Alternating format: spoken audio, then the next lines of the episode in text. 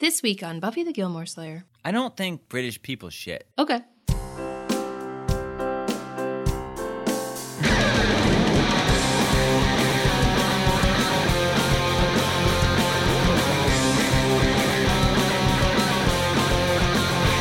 Buffy the Gilmore Slayer. Hello and welcome to Buffy the Gilmore Slayer. I'm Brian Morris. I'm Stacey Kulo We're comedians. and a couple. And I've never seen Gilmore Girls, one of Stacy's favorite shows. And I've never seen Buffy the Vampire Slayer, one of Brian's favorite shows. So we're watching both shows together, all seven seasons, comparing them as we go. And this week we watched season 4, episode 9 of both shows, starting with Gilmore Girls, Ted Koppel's Big Night Out. As well as Buffy the Vampire Slayer, Something Blue. I think you have a solid point that the Gilmore title is not as good as the Buffy title. Yeah, I think the Gilmore title is pretty stupid. We can talk about that later. The Buffy title is kind of twofold. Yeah, It's good. It's a good title. I would say it's threefold. What's the third thing? Well, we'll get there. Okay. I think it's threefold. All right. I'm looking for that third fold. There's so many folds, guys. We got a lot of five star reviews this week, Brian. Oh, really? Yeah. Thank you so much to Erica Ast, Renee Birch, Rachie Poo Moo Poo Poo, Right. and You might want to say that without like laughing or making fun of it if that's their name. there's no way that's their real name. Rachy Poo Moo Poo Poo, that's my friend's best name. it's your friend's best name. It's my best friend's best name. we like what you did, Rachie Poo. Also, thank you to BOF Statistician and Jess312. We had Thanksgiving. I mean, everyone did, but you and I did as well. Yeah. We stayed home. Yeah, we'll probably go home for Christmas, but we stayed in. We've kind of been doing that the last three years. Some Yeah. years because the world was diseased. Yeah, yeah. It's is it still not is. diseased when this podcast came out? Is it over over now? I mean, there's better solutions now. Uh, but we made uh, We maked. we made a fancy meatball dinner. I know meatball doesn't sound fancy, but it's a fancy meal and it's so good. I think we told them about this when we made it for our 10 year anniversary Yeah. because I have a note somewhere that's like, put the recipe to the meatballs in our final episode. So we must have said we'll give them the recipe, but not till the podcast is over. No, Oh, wow. Well, guys, you're gonna love it. and we won't tell you what it is yet. But yeah, it's so good. So good. And then even the leftovers are super good. Yeah, it was almost better day two. Yeah, it's so good. It's very hard to make, very hands on deck. Well, no, yeah, yeah. It's not like hard. It's just a lot going on. Yeah, it's a lot happening at once. Yeah. And we made a pie. Which added to the chaos, which was also very good. Yeah. We also made a couch for our cat. Yes, my I don't know if we've talked about this yet, but my mom decided to surprise me with a cat couch. She crocheted the whole couch. Then she got to the point where she had to assemble it and she was a little overwhelmed. So she sent me the foam and all the pieces and I eventually after a while sewed it together. There was a whole mail mishap too. Like we just had the pieces but not all of them for a long time. Um but it's it's pretty cute. It's like a cat-sized sofa. He sits on it briefly. Yeah, it's not his favorite. He's not against it, No. but I think we need to just find a place where he's like, "Yeah, I want to sit in that spot." yeah. He's more into this big box that we should really get rid of, but he lives in it constantly. Yeah, he just loves boxes. It's such a stereotype. He just really does. Yeah. anyway, I'll post a picture of it. It's cute. All the big wine deals are over for now. Maybe there'll be more in the future, but we're back to our regular Wink wine deal. still good. Yeah. Still a good deal. If you're not familiar, wink.com is a online wine company where they ship wine to you based on a quiz that you take about your palate. And they, they pair wines that they think you'll like based on your responses to questions about what you like to eat and drink. The wine we had on Thanksgiving was my favorite so far. Yeah, yeah, it was super good. It was re- very, very good. It was the 2019 Ultra Mon Red Blend from Spain. I don't know what it was, but it was the best we've had from them, I think. Yeah, I really enjoyed it quite a bit, actually. Maybe it won't be as good for your mouth. I don't want you to get it and be like, Brian Stacey said it was the best, but we don't, again, we don't know your mouth. We don't know your mouth. We know what your ears like. We don't know what your mouth likes. We know what each other's mouths are about. okay. That's, It doesn't have to be weird. you're right, but it was. This no, I, it's, it doesn't have to be weird. I know your mouth. I've been inside your mouth. Yeah. I know. no, not like that. Not I like meant, that. You know, with my finger. There's no good way. There's no. Yeah. Okay. Well, if you want to participate in this and figure out what goes best inside your mouth, through our partnership with Wink, you can get four bottles of wine for $29.95 plus free shipping by signing up for Wink. And you can do so by going to the link in the episode description or in our social media bios or by using the promo code Gilmore Slayer at checkout. That's it. Enjoy. Should we get into these episodes, BMO? I'm ready to get into these episodes. All right, well, we're starting with you. Tell us all about Ted Koppel's Big Night Out. So this episode's all about the Yale versus Harvard game and a lot of Richard's past, and also the romantic entanglement between Lorelai and Jason. Mm-hmm, mm-hmm. The episode opens at Luke's. Lorelai and Rory are going there to sync their calendars. They always do this. They go to Luke's with their like physical calendars to sync them. Did they not have Google Cal at this point? No. Google- yeah, you're right. This is pre Google Cal. This is pre-smartphone. yeah, you're right. You're right. It's just funny to be like, oh, we gotta like do this because you and I just like press a button. and like, okay, this is what Stacy's up to. You oh, you don't even look. I share my cal with you, and you're still like, "What's what's our day?" What's our day? Yeah, What's our day? When? What? Brian, what? What do you want to know? Our day. Anyway, um, Today, our anniversary. what are you asking? I just want to know when we're making meatballs again. okay, so they they just sync their calendars, but they get there and it's rush hour, so there's nowhere to sit. So the two set out to steal two different tables by intentionally, awkwardly, and annoyingly hovering over people until they relinquish their seats. Uh, it's pretty funny. Like apparently Rory like sneezes or something around some old folks, but then they get two tables that they shove together. These are very mismatched tables, and also really they only needed the one. I don't think they needed two tables. Yeah, I don't. They just each got one, and then you know weren't going to give them back because the people had left. Yeah, they could have just they could have just used one. And Lorelai keeps setting up like, "Oh, Luke's gonna be so mad that we did this." And she wants him to be mad. yeah, I know, right? She like does want him to be mad. I do want to point out that they're being ridiculous to Luke because like two tables, that's like four people he could be serving. One is very small, but yeah, But Luke's is just such a small place. Anyway, Luke comes over. He's not mad at all. He's in a great mood because he just hired some help. He hired a terrible moron kid named Brennan to help him serve. I really mean this kid is a moron. I mean, I don't know if he's supposed to be like a stoner, but he definitely seems like someone who's completely and utterly stoned to the point of like not being able to function. it's true. He's like a golden retriever come to life, or rather a goldfish. He's got a goldfish brain Mm-hmm. I was like, Riley's a golden retriever. apparently he used to go to school with Rory, uh, and she thinks he's gross because after dissecting a frog, he just like ate a sandwich without washing his hands, Uh, That is which gross. is gross. That's That pretty is- gross. That's pretty gross. Maybe not safe. He doesn't remember this or Rory, and it's pretty funny. She's like, "Remember the frog?" and he's all like, "There's been a lot of frogs, man."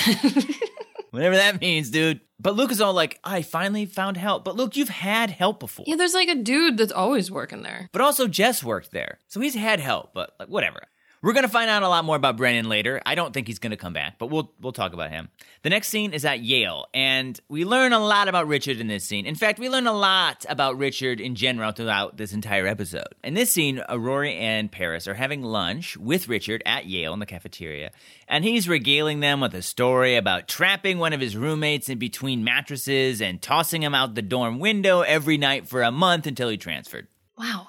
Yeah. Apparently, he hated his roommate because he was, and I quote, a nincompoop and chubby. He was chubby. You know, two very good reasons to hate someone and be unable to live with them. Well, being a nincompoop, I wouldn't. it just means an idiot. But I also like, but I have to say, the guy was chubby, so it was fine. Uh, yeah, it's awful, man. This show also seems to hate larger people. Um, It doesn't get better. They they wrote more show in 2016, and it's there's a pretty bad scene. But anyway, Paris loves Richard's toxic bro culture story and thanks him for inviting her to have dinner with him. To which Richard responds, How often does a man like me get the chance to entertain two such lovely and intelligent young ladies? Which isn't necessarily creepy in itself, but it definitely foreshadows some creepiness we're gonna come to later. Enter Asher Fleming. He's Richard's old friend, a highly regarded professor at Yale and author, and someone Paris really wants to interview for the paper. She's a huge fan. She yells it at him when he walks away. And he's an actor, you know. Yeah, I remember. I was like, who is this dude? He's the guy from Logan's Run, but he's also uh, Basil Exposition from Austin Powers, which is what I think I remembered him from the most.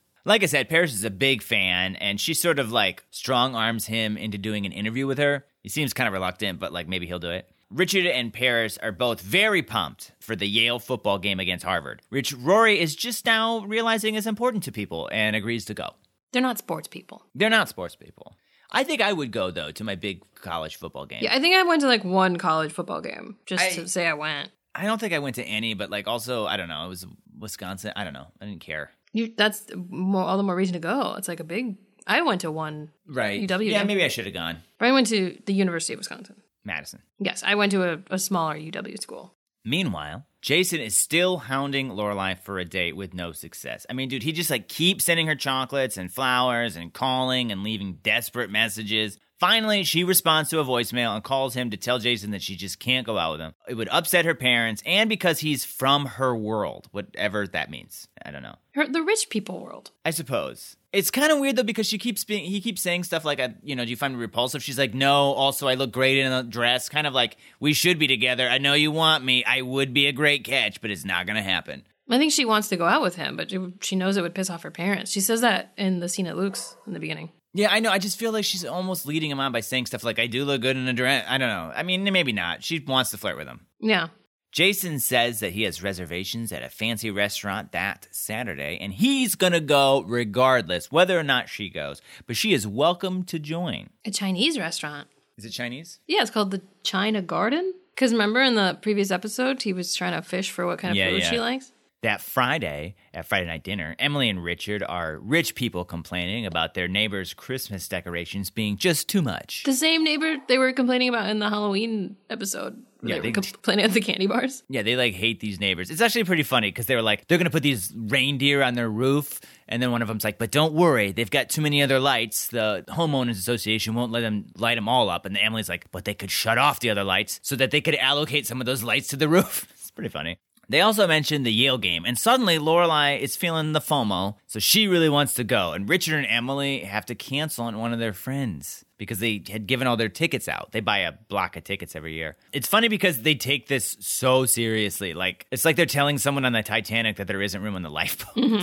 They're all like, "We're gonna have to call one of our friends. Let's make sure we don't call the one that just had his colon removed." They're like so serious about it. But to their credit, they are like making room for Lorelai, even though Lorelai hadn't expressed any interest in it. Right. I thought it was funny when Emily was like, Lorelai, you have no interest in football. She's like, Yeah, mom, I'm not like a diehard fan like you, for instance. But actually, um, Well, I mean, I think Emily likes the tradition of going to the game. I don't know how much she actually like cares about football. sure. Lorelai, like you said, obviously isn't interested in the game at all. She just wants to spend more time with Rory, especially because finals are coming up, and she knows Rory will be a little, you know, busy studying. She had no idea how long the game was. When she finds that out, she's upset. She's like annoyed at Rory. She's like, "Why didn't you tell me about the game?" And Rory's like, "Cause you don't want to go. It's gonna be super boring, and I have to, but you don't have to go." I don't mind watching like football on TV. I don't really care that much about going to see live sports. I agree with you, but having seen what going to this Yale game is like, I'd be like, I'd go to that. Well, we didn't see the actual game. Yeah, you're right. There's just so much going on at live sporting events. It's like hard to actually watch the game. And like I've never had good seats, so it's like you're watching these tiny people far away and you're just distracted by all like the activities going on around and the big screens and stuff. Yeah, l- we should mention Stacey and I are not sports people. We're not like anti-sports. I don't have anything against it. I'm not one of those like "Ugh, the sports games on. Who is sports are dumb? Like whatever. If you like sports, awesome. I just don't find it that entertaining myself. I Jen. feel like uh, we pay attention to the Packers once it gets down to the wire if they're like going to go to the Super Bowl or not. oh, absolutely. We do do that. but I don't like sit and watch the game. I usually check to see if they won. yeah. We're from Wisconsin. Early, early, early the next morning at like 6 a.m., a sleepy Lorelai regrets her decision to go to the game. She's like so sleepily delirious that she even asked Rory to check to see if she remembered to put underwear on. Okay. and here's where we get some more Brennan time. I know you guys really want to see some Brennan time. Brennan is there and still being a complete idiot, just the dumbest person you have ever met in your entire life, asking if Rory wanted her toast toasted and she he get, apparently constantly every day gives Lane donuts instead of bagels. And when she calls him out on it, he's like, "Well, they both got holes." This guy's cartoonishly dumb. Lorelai gets mad because he doesn't write down her order. I was a server, didn't write down orders unless it was like a big, huge table or like something really complicated. But I, as a patron, when someone doesn't write stuff down, I'm like, maybe you should write it down. I'm always like trepidatious, and if they get it right, I'm like, "No problem, you did everything fine." But this guy, he obviously Brendan forgets immediately all of those things. It's funny because like I, I know I can do it, but like I don't trust other people. Yeah, to- totally. to get it right. And, then- then it's on you as the customer to feel shitty to be like, uh, "Actually, you're wrong," you know, like Yeah. So yeah, I prefer when people write it down too. One of the things he does is Kirk is there and Kirk asks for a napkin and he just like pulls a crumpled one out of his pocket and gives it to Kirk. And Kirk's like, Can I have a napkin for my napkin? uh, this guy's a class A moron. I hate him. Class A. Yeah. Not a class B, which is just not not the same grade a- of moron. He does speak friendly and like very nicely, but uh, yeah, he's not rude. no, but it makes me hate him more somehow. In some ways, he's like better than Jess. yeah. Jess was probably efficient, but an asshole. Yeah. Lorelai goes and tells Luke all of this stuff. She tells him about the napkins and calls them butt napkins for Kirk. And Luke's like, "What are butt napkins?" That was a funny line. But Luke's all about like giving this guy another chance. He's not that concerned. He just thinks that he needs to learn on the job a little bit better. I also kind of don't buy that Luke is just like oblivious to all his badness. Yeah, Like, I is agree. he not watching at all? He was that way with Jess a little bit though. Yeah. And I guess compared to his last helper who ruined a relationship and broke Rory's heart and stole from people in the town and put a fake crime scene outside of his place, you know, Brennan's butt naps might not be that bad. Brennan's a serial killer. He- We don't know what he's doing with those frogs. Yeah, that's true. But the funniest part of the scene, maybe the episode, is when Luke is defending Brennan and tells him to grab some coffee for Lorelai. And so Brennan goes over and grabs the decaf, which I immediately can tell is decaf. And Luke stops him and corrects him. He's like, no, no, no, no, that's decaf. Get the regular. And then Brennan goes over and just like stares at the coffee pot. So Luke is like, it's the one with the black top. And then Brennan just sort of walks away. Lorelai's like, he just left. Later in the episode, Luke notices there's a huge line outside of Weston's pie place. They're all there because they can't stand Brennan. So Luke asks them kind of angrily, like, what the hell's going on? And then the priest starts to make a sound and Luke apologizes for saying hell.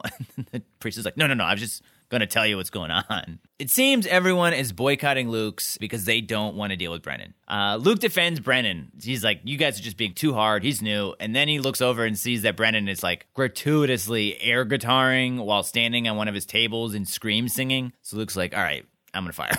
It looks very about like, you guys gave me a chance when I was a piece of shit kid. Give him a chance. But he immediately is like, no, this kid's hopeless. Meanwhile, at the Yale game, Richard and Emily show up wearing comfy Yale gear, which look very funny and unlike their normal, like, formal people clothes. I didn't think it was that weird. You did think it was weird that Emily had a button that said "Go to Hell, Harvard." I get, maybe just because I'd seen the episode, it wasn't shocking. It was just because it's so unlike them. Sure. Uh, That's interesting. I it didn't have an effect on me, but because I've seen them in the outfits. Well, they love, love, love, love game day. They love it and are totally in their element here. And we've seen them sort of like that before, just like really reliving their glory days at Yale. Mm-hmm. They are appalled that Lorelai is wearing Harvard red, so they make her wear a sweater over her vest, which I, I don't understand how that fits, but it does somehow. Rory brought about what would you say, like 300 fig newtons in a plastic bag? It's a lot. It's so many Vig Newtons. And Richard, like, laughs at that when she tells him Both it's- of them do. Yeah, Richard and Emily both laugh at her because they brought an RV with tons of food and, like, servants and, like, a grill because they're tailgating uh, rich people style. That's just part of one of the many game day traditions that they have, like visiting Dan, the first mascot of Yale, a now stuffed dog. Like a taxidermy to dog in a glass box. Right. Do you think they didn't know what I meant by stuff? just a very full dog. He just ate. No, like a stuffed animal is what I was picturing. Oh, okay. Yeah, yeah, yeah. I could see that's confusing. Yeah, yeah, yeah. No. I don't think people would go to full dog, but I don't think stuffed dog in one's mind is taxidermy. Just first. a dog like holding his tummy. I'm so full. While they're in front of Dan, they do shots. Emily and Richard bring a flask with them, I guess, every year. for The fun these games. flask. Yeah, the fun flask. But they also brought a Rory flask, which has like juice in it, I guess. I don't know what's in that one. Who knows? We talked about this a little bit, but I think it's silly that they don't just let her have a shot. Like, they're with family. She's not going driving, you know? Yeah, yeah. They haven't acknowledged that she has any desire to drink. Sure. Yeah. I mean, I feel. Yeah. And I don't have a problem with it. And in my head, though, I was like, I don't know. They're most also, like- parents would probably be like, "Did you want a shot or two while you're having game day? That's not crazy." Yeah. They're also like in public. Somehow that's weird. I don't know. I mean, it's legal. It's not. Yes, it is. If you're with your family? Yes. But I don't know if it's legal in public. yeah, I I don't know. Your parents can allow you to drink alcohol. Yeah. I think actually they can in a restaurant. So it probably would be fine here. It But might also, depend I on don't the know state. who's policing that. She has a flask, you know. Like, Yeah. I mean, Richard goes on and on about like the crazy things he did in college. right. Doesn't matter. This is nitpicky stuff. It was just they made a big point of giving her like a virgin flask. She doesn't drink at Friday night dinner either. That's true. Yeah, whatever. So that's they're consistent, I guess, with that. Richard makes it clear that he is really, really happy that he can share these experiences with Rory. He just loves this. Lorelai, the whole time, sort of like makes fun of stuff a little bit, which Emily hates, and honestly, I kind of hate it too. I feel like you forced yourself into this trip. You should just try to be very positive. Some of the stuff they're doing is pretty silly though. They Yeah, like toast it's- to the stuffed dog. Yeah, it's fine. And then Richard just starts like barking. Yeah, that's, that's a tradition. There's a lot of traditions we find out. He just like starts leading this cheer that everyone seems to know. Yeah, and uh, yeah, at first, Lorelai's like, "Dad, you're being uh, normal, I guess," because everyone's jumping in. While at the game, though, Emily and Richard has sort of an awkward interaction with a woman named Penelin Lott, which is the woman that we learned last season had been engaged to Richard that Emily stole him from. Emily. Their conversation is like super formal and nice, but curt. They're like, "How are you? How are things? Okay, talk to you soon." But then Lorelai starts just like making it weird. She just jumps up and she's like, "Oh, so you're my almost mommy? Would you have let me get a horse?" Emily is like not happy about this at all. She's like, "We do not talk to Penel and Lot." I also think it's sort of weird. Yeah. I I feel like there's a situation where you could make that joke, but not like the first second you meet someone. Totally, but also it's like, is everything okay? Like that conversation seemed rather curt to me. like, Yeah. what is this? What you know? What is their uh, relationship now? Because I know my mom stole her husband away. I think it's also Fiancé. very well established that Lorelai and Richard have been drinking a lot. yes, that's true. So she would be a little looser, and Richard clearly is too. I totally agree with you on that. Uh, it's even like a c- bunch of funny lines. Like Lorelai's filling up his flask, and she's like, "Is that enough?" He's like, "Yeah, if we were in Utah." But then they say the Bloody Marys are too strong. like, wouldn't you want that? You very much want to be drunk right now. yeah.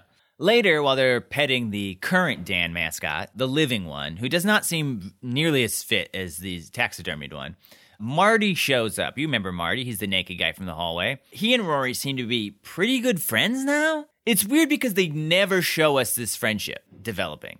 We've seen them meet three times and only once as maybe friends. We saw them initially meet silently in a classroom together. Then we saw him be drunk, waking up in the hallway when she was in a robe. And then we see one more interaction where they're sort of friendly, where she is in her bathrobe in the kitchen and he sort of like grabs her and forces her to meet his friends. Yeah, in the cafeteria. Yeah, which also seemed very weird and out of place because they're like, "Are you guys friends?" She's all like, "Hey, do you want to? I want you to meet my mom." Like, I would never ever be like, "Hey, acquaintance, let's meet my family."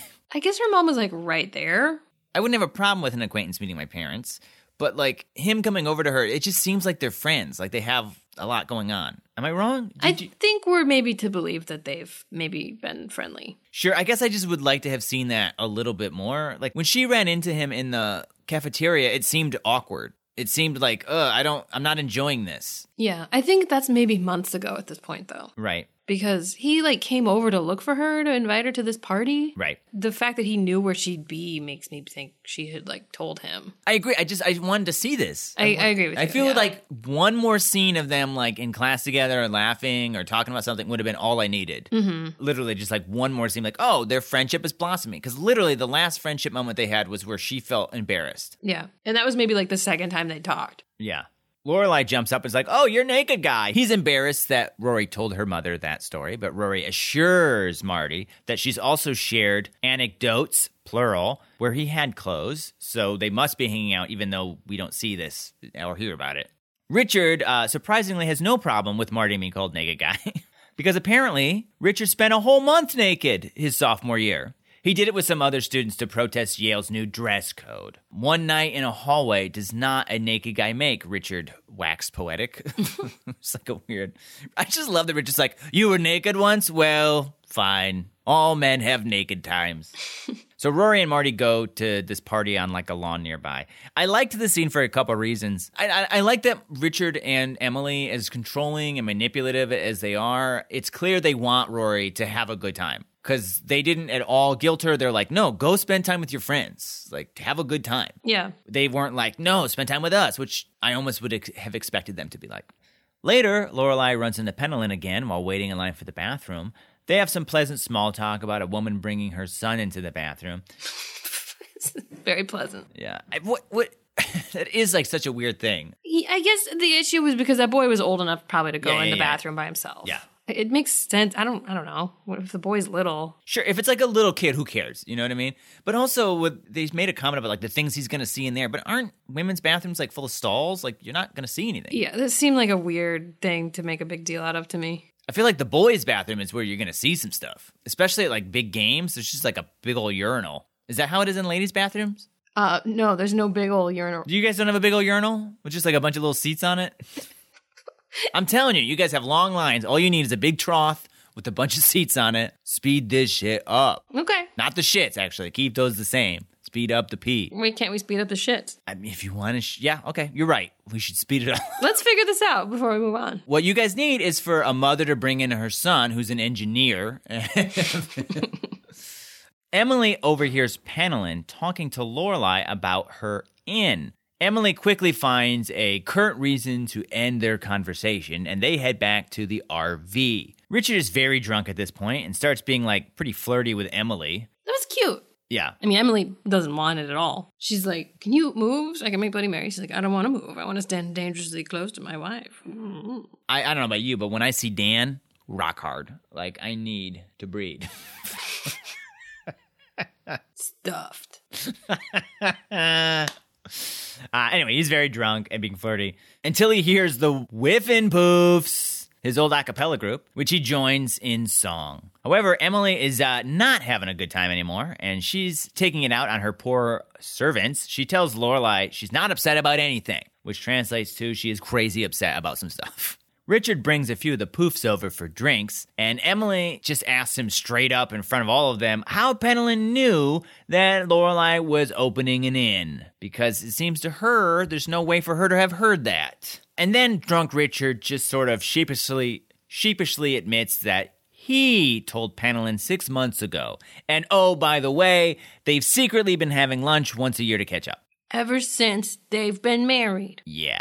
Neither he nor Penelon have told their spouses either, which is how you know it isn't okay. I genuinely believe him that it's not any more than just lunch. But it's still like, you were hiding it because you knew she'd be upset, and that's wrong. Yeah, exactly. Like I feel like there's always going to be that awkwardness. Like I don't know, if especially if you're with someone a long time, you don't want to like totally cut them out of your life. And I mean, you and I have had this discussion where he's like, I want to go maybe like have uh, drinks or grab lunch with my ex just to sort of catch up, but like I'm letting you know it's totally on the up and up. But I mean, I feel like if you don't tell your partner, then it's immediately suspicious and not okay. Yeah. Yeah, we've both had like a lunch with our ex during our relationship. Yeah, and you just tell your partner and it's fine. But yeah, not every year. Even if we did do it once a year, I think if you told me, I'd be okay with it. You haven't been doing it every year? Brian, you have? Listen, I just want to catch up You with asked? Penelon Lot. Oh, well, you can see her once a year. I've been seeing Penelon a lot, honey. I see her about once a week. Go for it. Emily gets angry, which is totally understandable, actually. A lot of times I'm not on Emily's side, but I think she has a point right now. But she ends up misplacing that anger on Lorelai, saying that, you know, if she hadn't talked to Penland Lot, none of this would have happened. She never would have found out, and everything would have been fine and great, which is nonsense reasoning. I mean, yeah, Lorelai was like pushing it, trying to talk to Penelon maybe more than Emily wanted her to, but it's not her fault that Penelon has been having secret meetings with Richard. Yeah, and Lorelai's like, if I wouldn't have done that, you wouldn't have known. And Emma's like, yeah, that would have been fine. But, uh, Maybe, maybe some people would prefer to have not known. It's one of those things where it's like, uh, it's let's find this out after the game. Yeah, it kind of ruins the day. But yeah, but but this is all ultimately Richard's fault. You know, this is Richard's fault. It's not Lorelai's fault. It's not Emily's fault. It's Richard's fault. He should have told Emily about it. but I mean, you go five, ten years without telling her. You don't want to start telling her that. Yeah, I, I mean, I mean, at this point, I'm justifying what lies do, but I think at some point you're like, you know, I'd like to meet up with Em- Penelon Lot. I'm letting you know, We've been doing it for 15 years. Is it cool if I keep doing it for another 15? and then she's gonna die, so it's fine. I want to point out Richard's drunkenness isn't sloppy. He's just like more boisterous and like outgoing, I think, than usual. Yeah, he's just like very happy. Playful. Yeah, yeah, yeah, yeah. No, he's not like falling down or like, oh, he's got a problem. I also this is a stupid thing, but when the new Dan comes over, I just love that they're all like, get the bone, and they're like so excited to feed him a bone. I don't Yeah. know. I just like I like seeing Richard and Emily out of their usual roles. You know, they're not behaving super properly. Mm-hmm. You know, and I and I like seeing them like that. It's just so different. But they did show up to the game with steak and maids. Yes, obviously. In my head, I heard you say steak and nades like grenades, and I was like, wait, what the fuck are you talking about? Now I'm on the same page. So now Lorelai is pissed off at her mom. And so she calls Jason Digger Styles and says she's gonna go on that date. And he's like, put on something evil. So this restaurant is super fancy. They even see Ted Koppel from the title of this episode there. Wow. Uh, and Lorelai seems to be pretty excited about it and impressed. But then Jason takes her back to like a fancy, like much coveted private room to eat, and Lorelai isn't really excited about this at all. Jason says he likes the room because it isn't noisy and they can actually hear themselves talk. But Lorelai really wants to be part of the uh, restaurant and the atmosphere and all that noise. So she doesn't really want to eat in this room. And when she asks, like, can we switch tables? He's like, no, like, this place is booked up forever. And she's like, we could sit at the bar. And he's like, I don't want to sit at the bar. Like, I don't enjoy it. It's uncomfortable. My feet dangle and stuff. So Jason just sort of like gives up. It's weird because you'd think I don't know. In my head, I could see Lorelai raising all these objections, realizing there is not another solution, and then her be like, "All right, we'll just we'll just eat here." Yeah. Or let's go to another place then. Absolutely, one of the two. In my head, I- if I were her, I'd be like, "All right, well, let's just eat here." Like, it, how bad is it going to be? It's like a little room, and it's not what I want. And next time, we'll get what I want. And I think she would have eaten in that room if the alternative was we don't eat anywhere. But Sure. he kind of just like got up and left. Yeah, like I said, Jason just like gives up. Jason's all like, "Uh, hmm, you don't like it? You're uncomfortable? All right, let's go." And then he just like leaves. He doesn't even really give her the time to be like, well, "Okay, well, let's just eat here." We disagreed about this a little bit because I think I'm on Team Lorelai that it's weird to be alone in this room when this is clearly like a fun restaurant to be at. And by being in this room, you're not really being there. Um, but I wouldn't have wanted us to just leave. I would have eaten in that room if it meant not being on the date. Yeah, I mean, I feel like she's the one that's on the date. She didn't know about this place. He went out of his way to get like a fancy room and stuff for her. I get that it's not her ideal, but I feel like in my head she should have been like, "No, let's let's eat here." And then next time they're going to date, be like, "Hey, I'd really like to be in the outside place. I, I liked that. I want the atmosphere." Well, I think it's fair that she mentioned it though. Yes, If- totally. If he would have been cool with moving, Yeah, I don't even really like a loud place, but I think I'd prefer loudness to like being in an awkward, quiet room on a first date when there's like a bunch of funness happening on the other side of the wall. for two people who talk uh, like forty words a second, I feel like a silent room is great. Sure.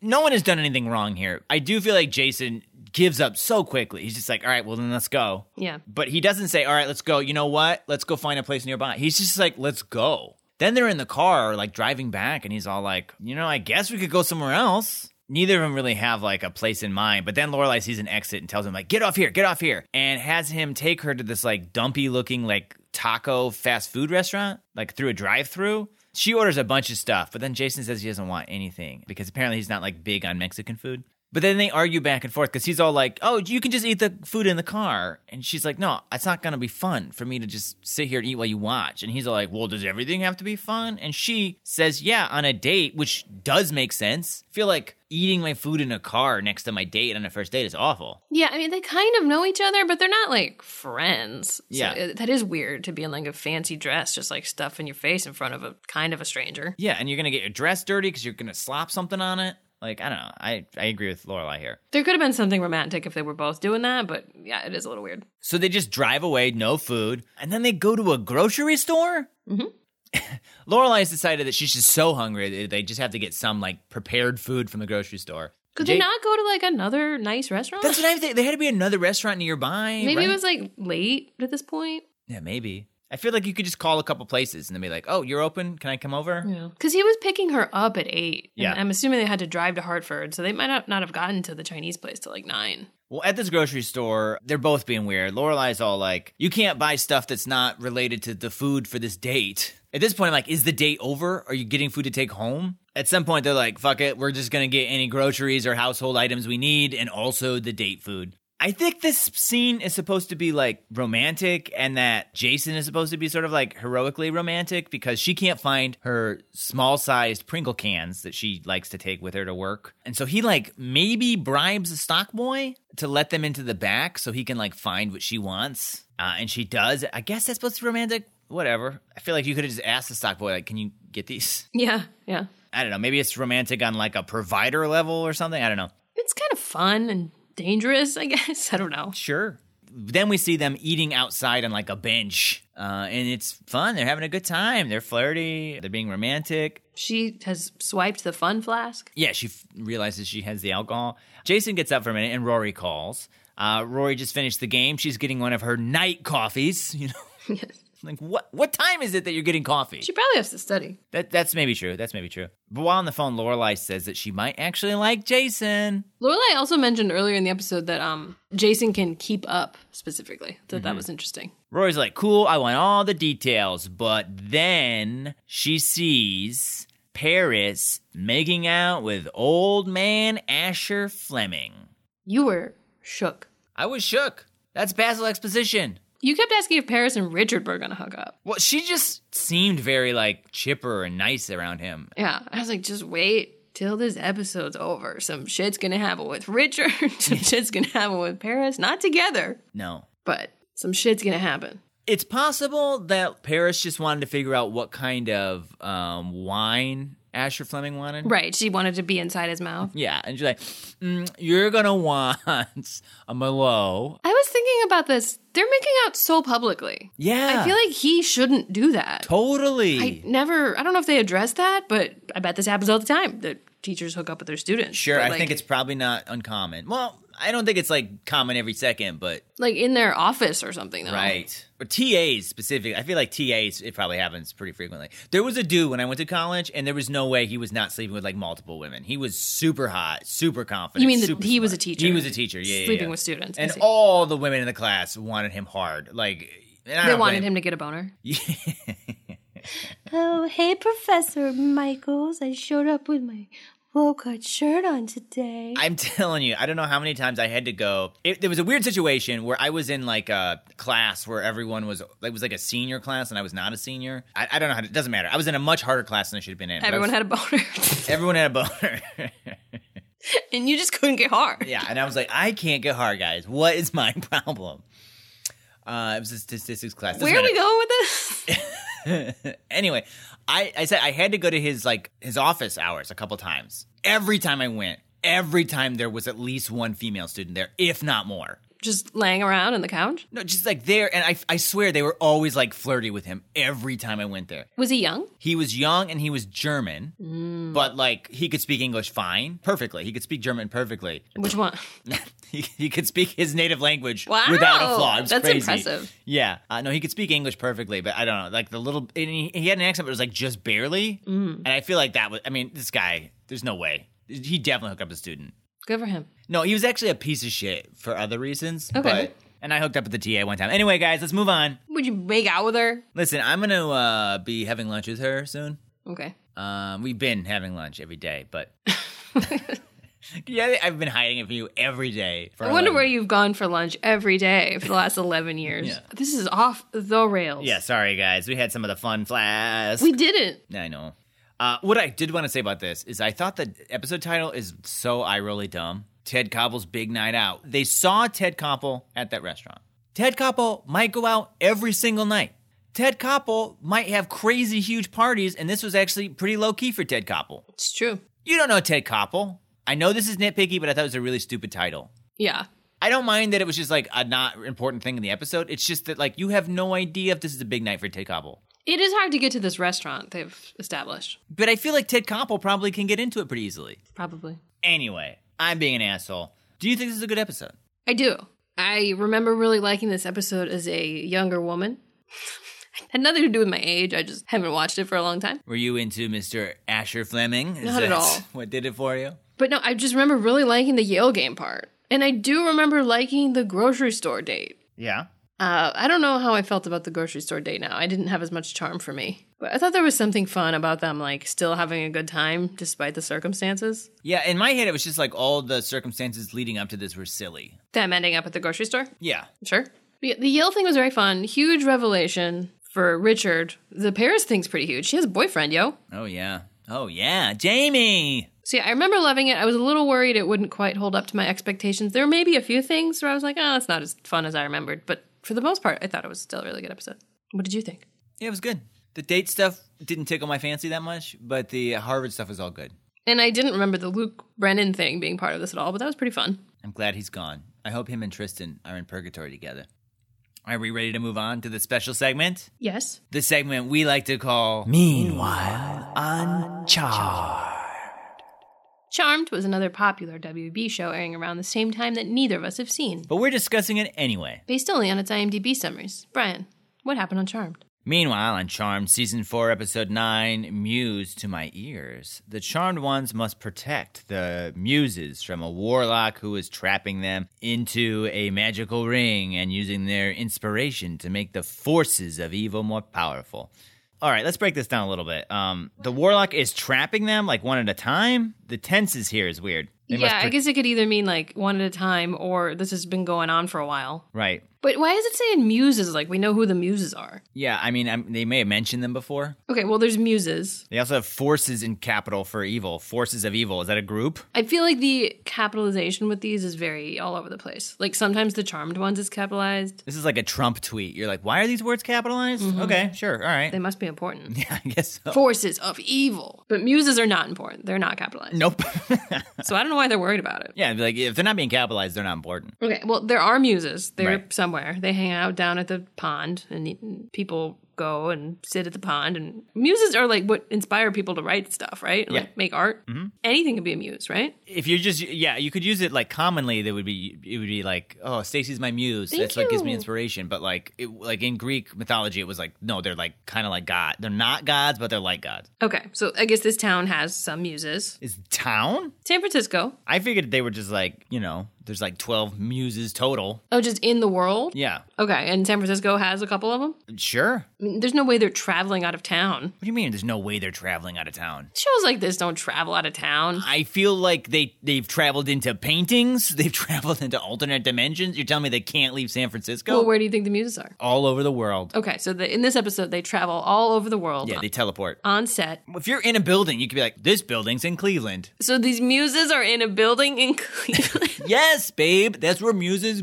go. Very inspirational. Yes. Okay, so yeah, the main muse they find is in a building in Cleveland. Yeah, they're inspiring the next episode of uh, the Drew Carey Show. Yep. It's going to be the 3D episode. It's a pretty good one. Well, th- it turns out, luckily, that's also where the warlock is based. Yeah, yeah, yeah, yeah. and he's about to trap this muse in a magical ring. Right. what the fuck is this episode? babe, it's the one where he traps some of the muses in a magical ring. And then he he lets various people, you know, like Illuminati types, borrow the ring. The forces of evil. I mean, Illuminati. It's, it's like the people that control the world. So then the evil people, the way it gives them powers, it like just inspires them. Like, oh, you know what I could do? This is a really good evil idea. But they just um they take the ring and they they break it. it's pretty simple. It's not hard to break a ring. No, However, they did it in Buffy Angel. But the hard thing was like knowing that he'd be in Cleveland. They uh, they saw an episode of Drew Carey and they were like, God, this show is so funny. It's so inspired. And they were like, Oh my Whoa, god. Whoa, whoa, maybe if we could. There's no way they actually shoot Drew Carey in Cleveland.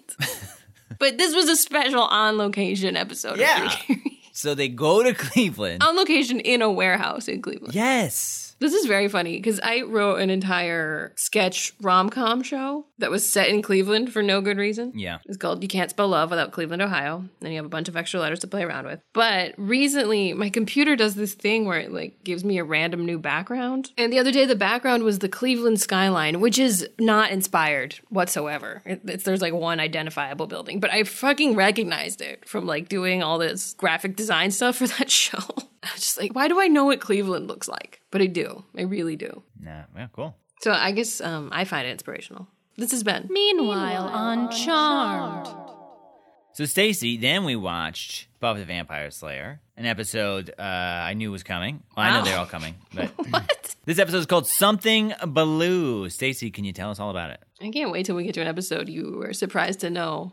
was in, maybe there's one you never saw. I think when we get to season five and six, there's going to be all kinds of episodes. I'm like, yeah, I don't remember what happens at all in this one. Same. So, this episode is about Willow still processing her grief, and she does a little spell to try to process it faster, and it kind of messes up a lot of stuff for her friends. Yeah. So, Willow's still very sad about Oz, and her friends are kind of sick of hearing about it, and maybe don't even really realize how sad she actually is. It opens with her sneaking into Oz's apartment, kind of just sitting on his bed, sniffing his stuff. I imagine this is something she maybe does almost every day. This is something women do, right? After they break up, they sneak into their boyfriend's house and just sniff his stuff. No. Oh, okay. If you've got something left over of his, maybe you sniff it, but you're not breaking into houses. Meanwhile, big, tall Alpha Riley's helping out some poor, short lesbians hang up a sign. It's like a lesbian alliance sign.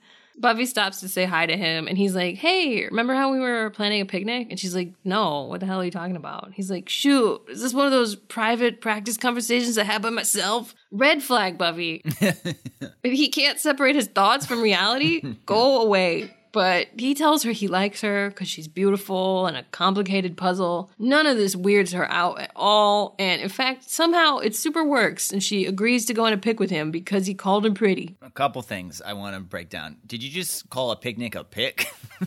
Uh, I didn't mean to, but sure. Just like got to abbreviate that word. We're going on a pick.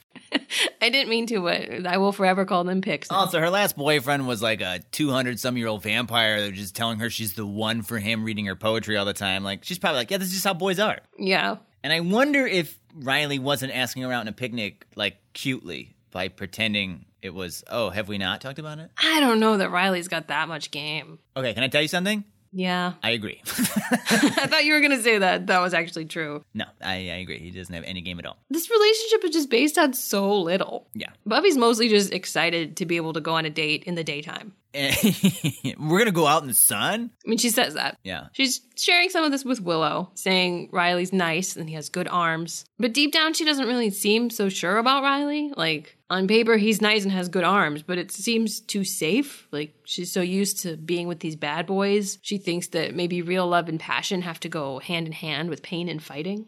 Spike is just living in Giles' bathroom now. He's tied up in the tub. They're feeding him mug blood. That's muggle blood? it's blood in a mug. It says kiss the librarian because it's Giles' house. He says this meal doesn't rate huge in the Zagat's guide, which is funny because Gilmore Girls also referenced the Zagat for like the third time. Yeah. But i- in this episode of Gilmore Girls, they say it right when they get to Luke's in the beginning. Yep. The Zagat guide must have recommended Luke's. It's weird.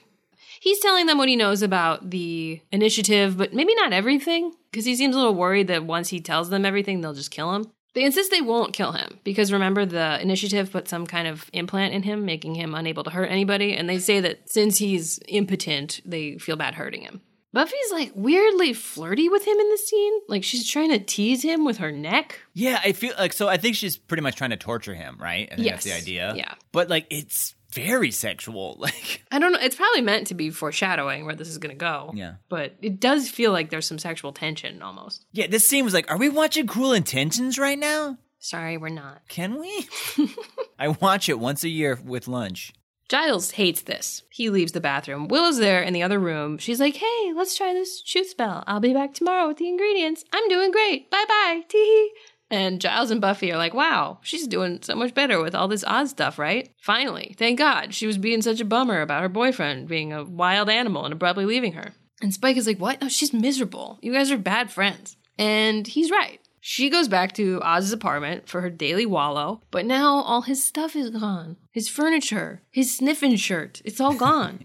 his roommate told her that he had sent for his stuff, so she assumes he's like planning on just settling down somewhere new. She doesn't handle this well. She doesn't show up at Giles' house the next morning with the spell ingredients like she promised. Spike's upset because Giles isn't turning on the TV and Passions is on. I like Giles's line. He like calls or leave messages about like you know, please show up for this. I'd like to take a shower. Yeah. I was thinking that too, because like the bathroom doesn't seem like a convenient place to be keeping him. You can go some days without showering. You and I would never do that, but you could go some days without showering. yeah, yeah, yeah. But like, is Giles just shitting with Spike in the room? I don't think British people shit. Okay. I think it has something to do with the tea. Oh. Um, Spike is threatening Giles, and Giles is like, "What are you gonna do? Lick me to death?" Buffy and Riley are on their little pick. Riley's talking about how much he loves driving, and how fun it is to be in a car. God, I hate this. I hate all of this dialogue. You just gotta let it wash over you the air, the motion. I think he's talking about being with Buffy, but it comes across like he fucks cars.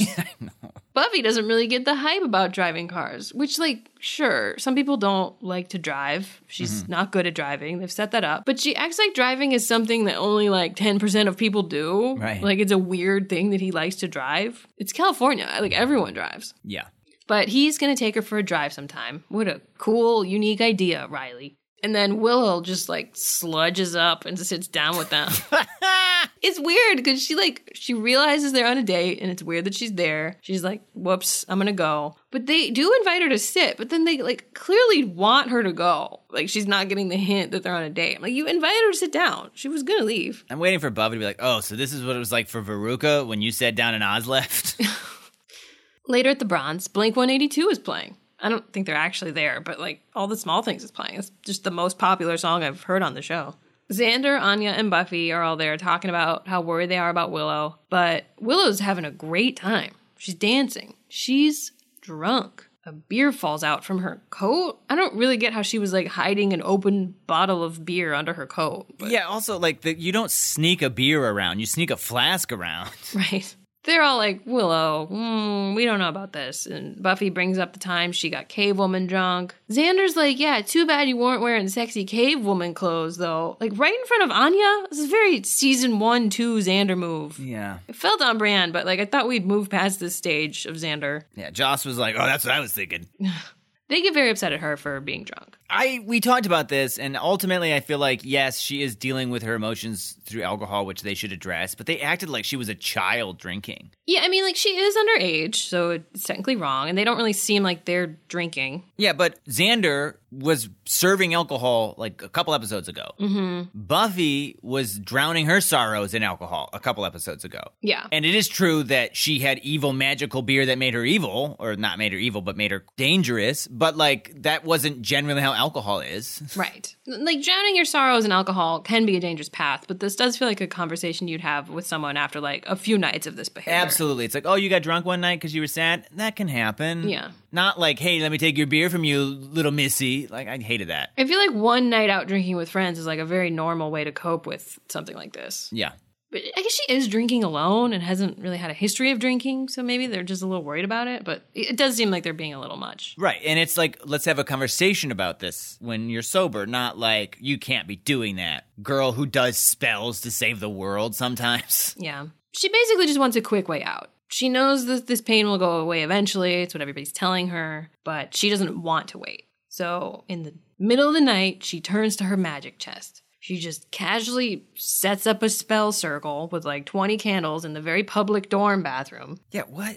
What? And she does a little spell where she theoretically should be able to will things to be done. Something happens, lightning flashes, but when she's testing this out in the morning, it doesn't seem like it worked. Giles stopped by to be like, hey, you've been kind of shitty lately. He yells at her for trying a spell in her shitty state. She's basically annoyed that everyone's annoyed with her for grieving. And Giles is like, sure, sure, I see how you could feel that way. And she very passionately says, you don't see anything. And then her eyes kind of flash. Suddenly, Giles' eyes are a little fuzzy. He's not blind, but something's up. So it's clear now that the spell is working. She's like willed Giles to not be able to see because of what she said. She didn't this mean- doesn't make sense. she didn't mean to, but Right. somehow it, the spell has worked, and whatever she says comes true.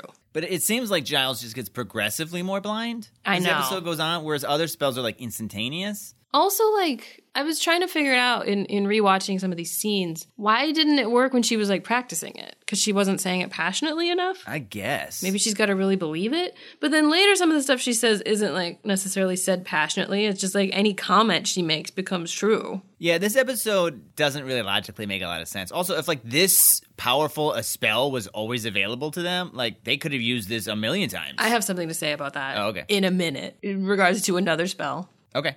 Back at Spike's house, it's Giles' house, but he lives there now.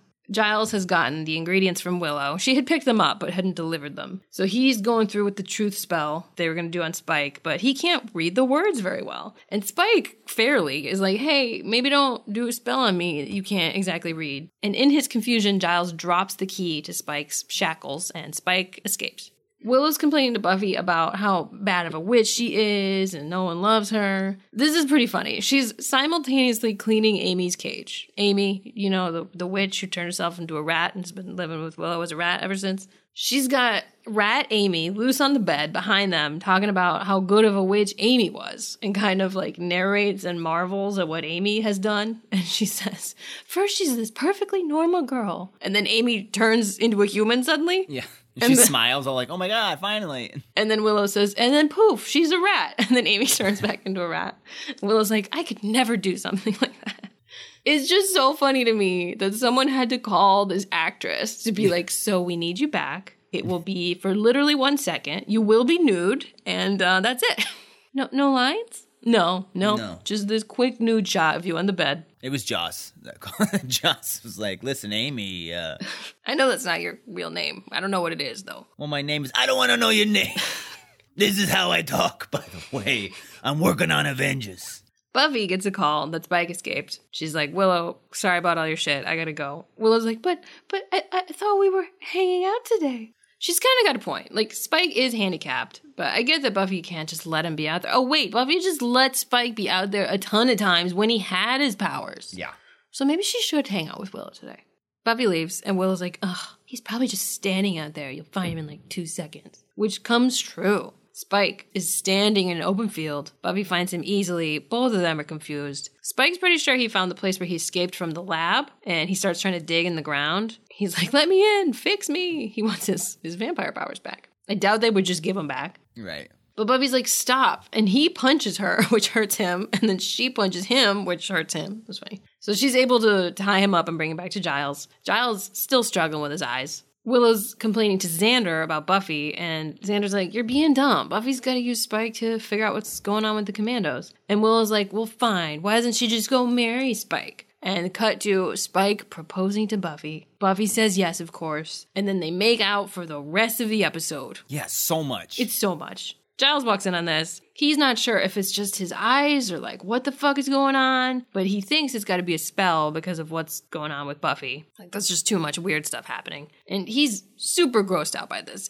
As as are we. Now they're sitting in a chair together, like planning their wedding. And even though they're pretty passionate for each other, they're just like arguing the whole episode yeah. about like everything. It just it like doesn't make sense for them to be a couple, which they're aware of, but they also like really want to be married.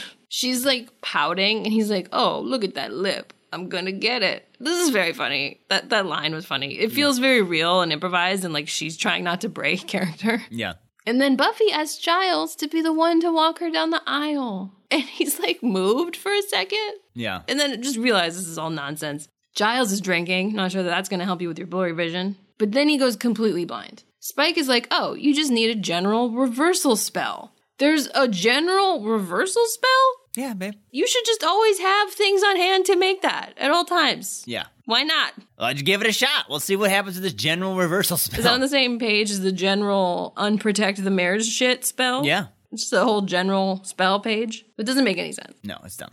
Buffy goes to get supplies for the spell, and she comes across a wedding store, which I'm pretty sure has been like nine other stores, but today it's a wedding store. Riley just happens to be walking by. Where's his car? He's so obsessed with. I mean, it's, it's almost like he's constantly just trying to find Buffy. they run into each other so much. But Buffy takes this opportunity to tell him that she still wants to be friends, but she would love it if he comes to her wedding. He's like, What now? She's confused too. It's all pretty funny because she's like aware of how little sense this all makes, but she's still definitely getting married to Spike. Yeah. And Riley's like, Who's this spy guy? Does he go here? And she's like, No, he's totally old. I have to say that this like character that Sarah Michelle Gellar's playing, this sort of like I don't know, happy, kind of dumb. I don't even know if dumb's the right word because it's not, but like oblivious Buffy. It's just like honestly sort of a joy to watch. Oh. I feel like she does it really well. Yeah.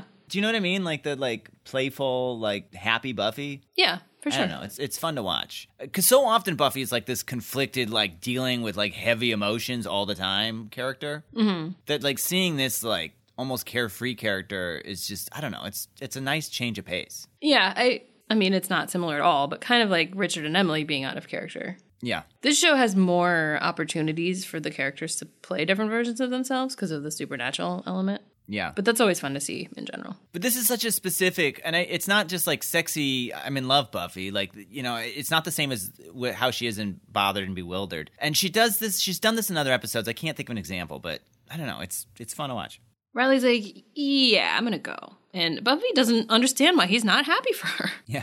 I thought she was maybe going to accidentally reveal stuff in the scene because she's like talking about Spike, who he maybe hasn't personally met, but like he's hunting Spike. Well, he doesn't know Spike's name. And yeah, he, He knows just him calls as him Mm-hmm. Hostile Seventeen. the creature. But like, I didn't know that Riley was going to leave. I thought she might be like, come meet my fiance right now. Right. The magic shop was all out of something they needed for the reversal spell, so Giles is forced to sit through more of Spuffy's grossness. And so are we, honestly. Like, it is fun to see actors get to do different things, and I do like the premise of this in theory. Like, it- it's a good way to satisfy the fans that were maybe shipping these two. Right. But it's really not fun to watch people kiss for this long. Yeah, seeing them kiss or even one extended makeout scene to be like, wow, this is crazy, is fun. But like, there's a couple like extended kissing scenes. It's maybe close to like 10 minutes of screen time that Yeah. they're just making out. Because every time someone else comes across them, they're like, oh, we have to show them making out again so they can see that they're making out. But Yeah. it's just like, o- okay. It's like when your friends are making out in the corner. You're like, all right, I don't really want to look at that. yeah, it's much funnier to see them kissing for like a second and then see the reaction from the people watching. Mm-hmm. And this, they're like, no, let's see the whole makeout and now let's see the reaction. It's like, no, we got to cut that. And I feel like this episode actually suffers a little bit from like jokes that just needed to be a little faster. Sure. Uh, like Giles is feeling really touched by Buffy, and then he has sort of a stammery, but uh, this is bullshit. It would have been funny if he just like came too faster. Anyway, small gripe. Buffy and Spike are arguing about whose name is more stupid. She's like, What's wrong with Buffy? And Giles is like, That's a good question. Xander is hanging out with Anya in his basement. Anya's got like this new mom haircut that does not hide the fact that she's 30. Because she's supposed to be in a teenager's body right now, Yes. and that actress is not a teenager. No, I think she's like 27. Uh, To be fair, Xander is also old, so it'd be weird if he was Yeah, like yeah, yeah. 18 and she was 30, but I don't know. I just thought it made her look a lot older than her last haircut. Now, earlier, Xander had told Willow that she'll eventually find someone else, someone better. And she's like, oh, yeah, like you, you demon magnet. Now, I don't know if they had to walk or take trains or what, but some time has passed and some demons have arrived. Yeah. They're attracted to Xander, just as Willow willed. And then this very toothy red demon busts down Xander's door. Oh man, so this is probably the weakest part of the episode because I feel like this is bottom of the barrel like demon parts that they have for costumes. like at one point, this guy's got this like robe on or like cape, and I'm like, I feel like I've seen that at the Halloween store, like discounted. Oh. and like the the masks look very fake. They did not spend any money. There's a couple later on that look okay, but like the first one, the toothy one, I was like, you do not look at all real. Yeah, there's no way you could talk in that costume. No, and you, I don't know, you're not threatening. Your mouth isn't moving. Anya tries to hit it with the side of a baseball bat. She's just kind of holding a bat at it. Yeah. But she actually proves pretty helpful in this episode because she knows a bunch about different demons. And she knows that the only way to kill this particular demon is by drowning it. And luckily, Xander has just a conveniently full sink of water already. It's like a utility sink in the basement, but why would it be full? Yeah. So they kill it, but then another type of demon busts in the window. They go to Giles' house. Currently, Spike's house. Yes. They take a second to process everything that's going on with Spuffy and Giles. Spuffy's making out again. Xander says, Can I be blind too? Spike is like, This is the crack team that foils my every plan. That's funny because they're like all a mess right now. I do think it's a funny running bit too that like Buffy and Spike are both like, um, getting that there's spells awry. Mm-hmm. You know, they're like, oh, this must be spells, and- but they just can't get that they're also under a spell. I like that bit. Yeah. And Buffy's like, And I must be immune because I'm the Slayer. Xander's like, Right, right. Sure, sure. Yeah. Xander's like, hold on. So much of this is familiar. Oh, right. I was listening to Willow before, and she said all of this stuff that's happening. So she must be making everything come true. So they're like, we got to find Willow before someone gets hurt. But it's too late. Willow shows up at her dorm and is accosted by a blue demon who takes her to another dimension? The gang shows up at the dorm, Buffy and Spike still bickering. There's like a dirt spot on the ground that Anya recognizes as DeHoffrin's portal dust. I guess DeHoffrin is the demon who made Anya a demon, and he's impressed with Willow's work and general angst and has taken Willow to offer to make her a vengeance demon like Anya. So it sounds like Anya had been doing vengeance spells, and that's why he took an interest in her. Like she was doing shit to her ex's penises and stuff. Yeah, I don't remember. I think we're gonna find out. On, we do find out more about Anya's past. I don't remember, but yeah, it does sound that way. But she said like she, you know, I was just doing like general penis warts or whatever. But like Willow hasn't done anything to Oz. She even like almost did a spell to Oz and then backed out. yeah, She just has been kind of making offhanded comments about her friends that weren't even mean. well, I think the Hoffman's like, oh, she has the vengeance in her. Sure, She's angry and she's causing chaos, which I like. sure. He says like the pain and suffering she's brought upon those she loves is inspired. But like Buffy's happy. Yeah, that's true. Xander's kind of stressed out. I guess Giles is maybe suffering, but like But you're right about Buffy and Spike. I mean, they wouldn't have a happy marriage. But, but Willow says as much. She's like, What do you mean? I didn't even know I was like doing these things. The gang, meanwhile, has gone to the graveyard so Anya can summon DeHoffrin from his crypt. And Buffy's super excited to take some graveyard wedding pics. Photos. I should make that clear. I don't mean picnics. That's funny. Thank you. Tons of demons show up. Anya starts summoning DeHoffrin from the world of Arashmahar, like you do. Right. The rest of them are trying to hold off the demons. DeHoffrin shows Willow all of this through like a little scroll he's projecting. And she's like, "What? No? C- can you can you help them? I, I don't want to be a vengeance demon. I want to go back and help them." He's like, That's your answer? I'm sorry to hear that. Oh well, here's my talisman. Chant me if you change your mind. Yeah, it's a big thing because he says it like like he's gonna kill her Uh-huh. or something. Like, and then he's like, "Well, no big deal." yeah. So he sends her directly to where her friends are. Spike and Buffy have just given up on the fight and have started making out so Willow can watch. And Willow undoes the spell. Spike and Buffy realize what they've done. They're so grossed out. all of the demons disappear, which does not make sense. Yeah, because she didn't like conjure them into ex- existence. No, she just like made it so they came to Xander. So they would still be there. Yeah. They might just be like, oh, we don't really want to be by Xander. We should leave, maybe. Yeah, like why are we uh, accosting this teenager next to the Slayer? Maybe we should just take off. But they disappear. Back at Giles' place, Giles can see again. Willow's making a million apology cookies. She's wearing a Speak No Evil shirt. Which you point out is maybe a reference to the next episode. I don't think it is, but it, it's an interesting Easter egg, Yeah, I don't know a lot about the next episode, but I know there's not a lot of speaking in it. right? It's hush. Spike's tied up again. He wants a cookie to wash the taste of Buffy out his mouth. And they remember everything, which is funny. 'Cause I feel like sometimes it's a little like, eh, kind of have memories of this. But they straight up just like remember everything they said and did. And Buffy is over the bad boy thing now. And she's like, oh, fuck, Riley thinks I'm engaged. so she goes to Riley to convince him that this was all an elaborate prank to get back at him because of the way he looked at her when he caught her looking at wedding dresses. Yeah, she gaslights him so hard. He buys it. He's like, You're insane, but you're single and super confusing. I love all of that. You're like a car. And then he almost kisses her and walks away. Super power move, leaves her with total blue ovaries. That's the end. That's the end. Oh, so that's what's blue. Was that the third thing for real? What is the third thing? So I'm, I think the two things are the, Okay. the demon. the demon is blue. DeHoffer's blue, Also, something blue is like a wedding thing. right? Oh, and Willow, she's sad. Willow's sad. And Buffy's over it. so blue. Girls, you know how a guy gets you so worked up and then your ovaries get all painful. oh, I want to ovulate so bad. God. mm. Okay. Well, um, did you think this was a good episode? Yes and no. I think it was a fun episode. I do find a lot of little nitpicky flaws that I don't like about it. Like, could you not have used this spell like at any point to be like, we need to find a vampire, let's just say he's here, you know? Yeah. Or let's just like undo the angel losing his soul with a reversal spell. Yeah, both of these spells would be so helpful constantly. Or just say the words like angel should have a soul and then he does like you know what I mean? Like you could solve so many problems with these spells. And then, you know, the spells are inconsistent, like Giles should just have lost his sight immediately. And I the thought that- demons should have disappeared. disappeared. And I thought also, unrelated to the spells, I thought like the writing for Riley's little fucking car poem was so stupid. Like it just sounded dumb. And if, if a person said that to me, I'd be like, oh, you have brain damage. Okay. Yeah, Their relationship really, there's nothing to base it on other than Buffy's character needs a good boy. Well, she's attracted to him. Yeah. And I don't, that's not crazy for relationships to start just because people are attracted to each other. No, It doesn't mean they work, but that is a thing that happens. sure. Xander and Cordelia, for instance, Yeah. but there is a lot of fun in the episode for sure. I think Spike is very funny in the group.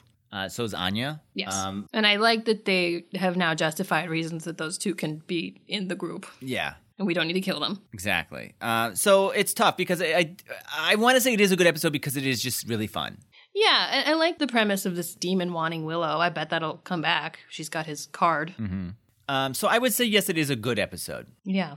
So which episode do we think is better? That's a very good question. I'm going to go on a ledge here. I'm going to say I think uh, Gilmore Girls is better. I think so too. Just for all the the reasons we pointed out in Buffy, I think there's just more flaws in Buffy. Absolutely. I think Buffy is probably a more fun episode. Yeah, it's a very it's a good Buffy. I enjoyed myself. And I know there's a lot of like spuffy people that are gonna be like, but it was so fun to see what I wanted so much. But um And it was, but then there was too much of it. Yeah. I like Spike so much. I like a, a fun Spike episode where Spike gets to be fun. Yeah. But I think if we're just talking about episode quality and like writing, Gilmore has some big reveals. Totally. And I I, I had flaws with Gilmore. I didn't like the way the date stuff went. But overall, I think I think Gilmore edges out. Same, but it's it's another close one. Yeah. Fun Buffy. It's just a, also a good Gilmore. So, you know, one's got to win. If you guys want to watch along next week, we'll be watching Buffy the Vampire Slayer season 4 episode 10 Hush, a pretty unheard of episode. It's funny, plan word. But I also know you're kidding. As well as Gilmore Girls season four, episode ten, The Nanny and the Professor. How many indecent relationships are going to happen in this show? How many have happened? Well, I uh, Paris and Asher, Uh huh. and now this nanny and the professor, Um, I think maybe the professor is Asher. and the nan. Oh my God! Okay, I don't truly remember what the nanny is referencing. In the meantime, we'd love to hear your thoughts on the episode discussed in this podcast. How many blue things did you think were in that episode of Buffy? Would you ever abbreviate picnic to pick? Who do you think was more weird in the Jason Lorelai restaurant interaction? Did you think these demons looked pretty shoddy? Is Riley dumb? He's a TA. He shouldn't be this dumb. Do you think we should have given Brandon more slack? It is wrong of Richard to not tell Emily about that, right? Oh, for sure, right? Right? Have you ever kept something like that from your significant other? For 30, 40 years? How old are you guys? 30, 40, plus getting to adult age? Which is how long? So, like 55, 60 ish? Good job. You can reach out to us by following us on Instagram, Facebook, Twitter, and TikTok at Gilmore Slayer, where we post all kinds of interactive and behind the scenes content. And for more bonus content, you can subscribe to our Patreon page, where we post weekly video reviews of the show Angel, host monthly live streamed watch parties, and share other bonus content. Yes, and shout out to our new Patreon subscribers, Francis Shaw and Kelly Jones. If you want to support the podcast, you can do so by subscribing to our Patreon page, patreon.com slash Brian and Stacy, or by taking advantage of our wine partnership with Wink, or by making a one-time donation. All of these options are linked in the episode description and in our social media bios. You can also support us by leaving a five star review on Apple Podcasts. We love hearing your feedback, and it really helps our podcast get discovered by even more Buffy and Gilmore fans. And if you leave a review, we'll give you a shout out in an upcoming podcast. For even more comedy content not related to the podcast, follow us at Brian and Stacy. That's Brian with a Y and Stacy with an E EY. That's right. We also make comedy sketches, play board games, and review movies in a similar style to our podcast. For all that and more, be sure to subscribe to our YouTube channel, also called Brian and Stacy. If social media is not your thing, you can send us an email at Brian and Stacy Reviews at gmail.com. Well, we've got a ton of meatballs left, so we are going to put them in some spaghetti and it's going to get sexy. I'm actually having lunch with um, someone. But spaghetti! I have to Me! go. I'm sorry. You know how I get, I'm taking the fun flask. but spaghetti! Fun flask. Spaghetti. It's with Dan. Dan? Oh, the dinosaur? I don't know why I said dinosaur. Yeah. Yeah, yeah. Dan the dinosaur. Yep. I know I it's used the to Oh, dog. date him, so. The dog. I got spaghetti brain. You mean you're horny as shit? Yes. That's a callback, guys. That wasn't totally random.